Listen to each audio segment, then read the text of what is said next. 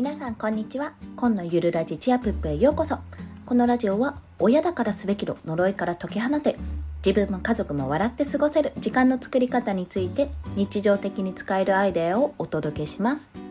はい。今日のテーマは一度解約した Amazon Audible をもう一度始めた3つの決め手についてお話しします。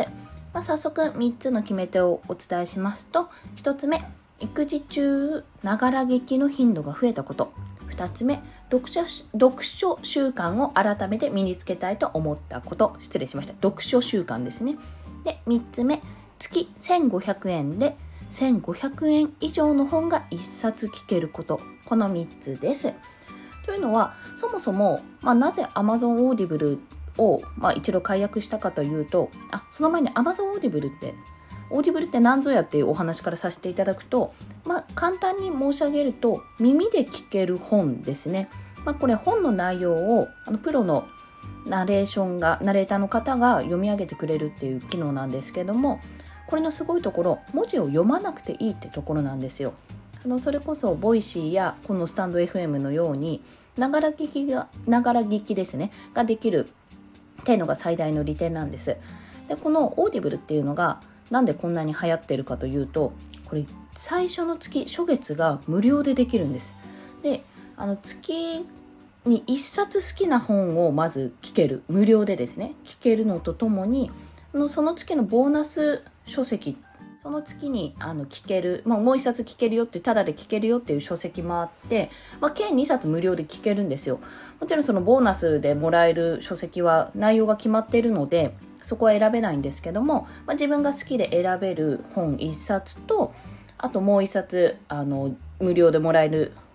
本ですね。計2冊が読めるというか、まあ、聞けるので無料で聞けるんですよ。でしかも1ヶ月の間にその無料期間の間に解約したら解約したらじゃないですよ解約してもその本は残ったままなのでまあ常に聞ける状態になるんですね。なのでどちらにしてもその無料で2冊本が聞けるっていう状況になるわけです。あまあこれは得だと思って私も始めてみたんですね、まあ、ただ始めてはいいものの、まあ、なんか結構 Kindle も読んでるしあの Voicy も聞いたりしてるのであんまり Audible 聞かないかなと思って一度やめたんですね。やめたんですがちょっとね再度出産直前ぐらいに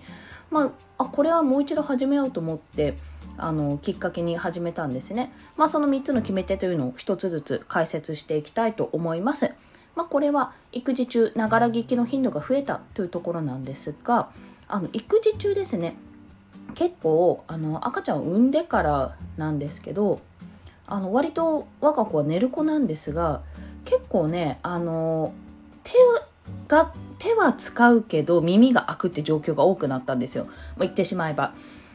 でなんかすごくこの時間もったいないなって思うことがあったんですね、まあ、例えばミルクをあげてる時間もそうですし、まあ、そういった時って子供と目を合わせてこうあ飲めてる？とかやったりするんですけどもそれ何度も何度も一日であるので、まあ、他にも抱っこしたりコミュニケーション取ってるからなんかこの時間うまく使えないかなってちょっと思ってまして、まあ、そんな時にねあこれ Audible でいいんじゃないってちょっと思ったんですよ。というのもあのながら聞きをするっていうのを私できればあの Voicy もそうなんですが人の話ちゃんと聞きたいってずっと思っててながら聞きで情報を取りこぼすのってあんまり好きではなかったんですね。だけどあの Audible のすごいところってまあもともと長いので絶対聞きこぼすんですよ。正直集中して聞いてると結構大変なんですね。結構な労力が必要。他に何かやるって言ったら何もできない感じなんですよ。まあ2時間ぐらいのボリュームありますからね。早くしても1.2倍とか1.3倍とかにしても。ただあの何度も聞き直せるんですねそれが。何度も聞き直せるしあのキーワードがやっぱり耳の中で入ってくるのであこれちょっと気になるなって思ったことをもう一度聞き直せますしあこれはいいわって思ってあの私もその嫌だなって今までこうしっかり聞きたいと思ってた垣根を取っ払って、まあ、いろいろ何か作業をしながら聞くっていう頻度が増えたんですよ。でそう考えるといやもっともっとちょっといろんな本を聞いてみたいっていうふうに思うようになったのでもう一度始めた次第ですね。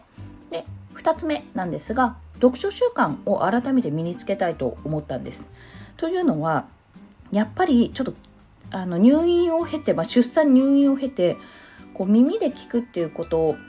がちょっと減ったんですよねイヤホンは持ってったんですけど Voicy もちょこっと聞いてたんですけどやっぱりその子供中心になりますし、まあ、入院中は同室の方といろいろお話もしたり看護師さんや助産師さんともあのコミュニケーションを取る機会も多かったので、まあ、なかなかこう自分の時間っていうのを取るのも難しくあのそんな時にねやっぱり改めて読書習慣はつけていきたいと思ったんですよ。まあ、3000結構いろいろ勉強させていただいたところもあったのででそうなった時に、まあ、Kindle でちゃちゃっと読むのもいいんですができれば眠りたいんですよね。体を休めたい。やっぱ産後は。そんな中目を使うのがちょっとしんどいって思うことがありまして。だったらじゃあ耳で聞こうと。耳でこうちょっと横になって横になりながら、まあ、赤ちゃんトントンしながらうーんってこう聞いてるとあなんかこういう話もあったなって、まあ、そのまま寝ちゃう時もあるんですけども 正直。あのあなんかいい声あナレスターさんのいい声とか思いながら寝ちゃう時ももちろんありまして、まあ、そういう時はね戻ったりするんですけどね。でもそんな中でもやっぱりキーワードって頭の中に残っているものなので少しでもねあの自分のそういった時間をね使って隙間時間を使ってあのそういう読書習慣をもっと体が動くようになってからも習慣づけられたらなと思ってあのもう一度始めてみました。で3つ目なんですけどこれがねやっぱ決め手だったんですが月に月額1500円でこれ1500円以上の本が1冊聞けるんですよ。月に1冊ですね。というのは、まあ、月額は1500円っていうのは変わらない。で本を読むのもあの購入するのも普通にその本の値段があるんですよ。2000円とか3000円とかでももちろん本の値段あるんですが月に1回ですねあのコインっていうものがもらえるんですね。そのコインはあの Audible に入ってる本だったら何でも1冊交換ができるんです。でその交換できるのは1500円以上の本も交換できるんですよ。これ得以外の何何者でもないでしょって思ったんですよね。でやっぱりあの読みたい本っていうのは私の中で結構あっていろんな方がねそれこそ Voicy のねボイスブロガーの周辺さんとかいろんな本を紹介してくれたりはあちゅうさんがねあのこの本いいですよっていう Voicy でおすすめしてる本も読みたいって思っててこう読みたい本はどんどん募っていくのに溜まっていくのになかなか読めないこの時間的に読めないっていう状況が続いている中でやっぱりあのこの本 Audible にあったら嬉しいなって思ってこう探してみたらあったっていうその喜びですよね感じることが多いんですよ。でその本によってナレーターが違っててあなんかこの人の声もいいかもってあ女の人の声だ新鮮とか思ったりして。そんな風な楽しみ方も見つけられます。でやっぱねこの1500円って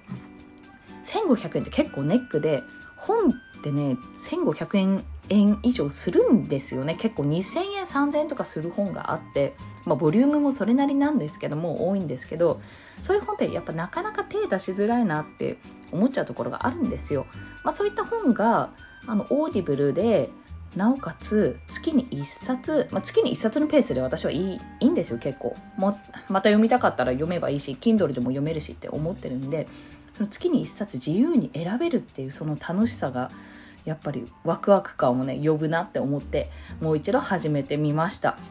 ちなみに私1月に入会して1月中に1回大会して1月中にもう一度入会したんですよ。なのでこれもびっくりしたんですけど1月、まあ、まあ当たり前なんですけどね。1月にもコイン1枚2月にもコイン1枚っていう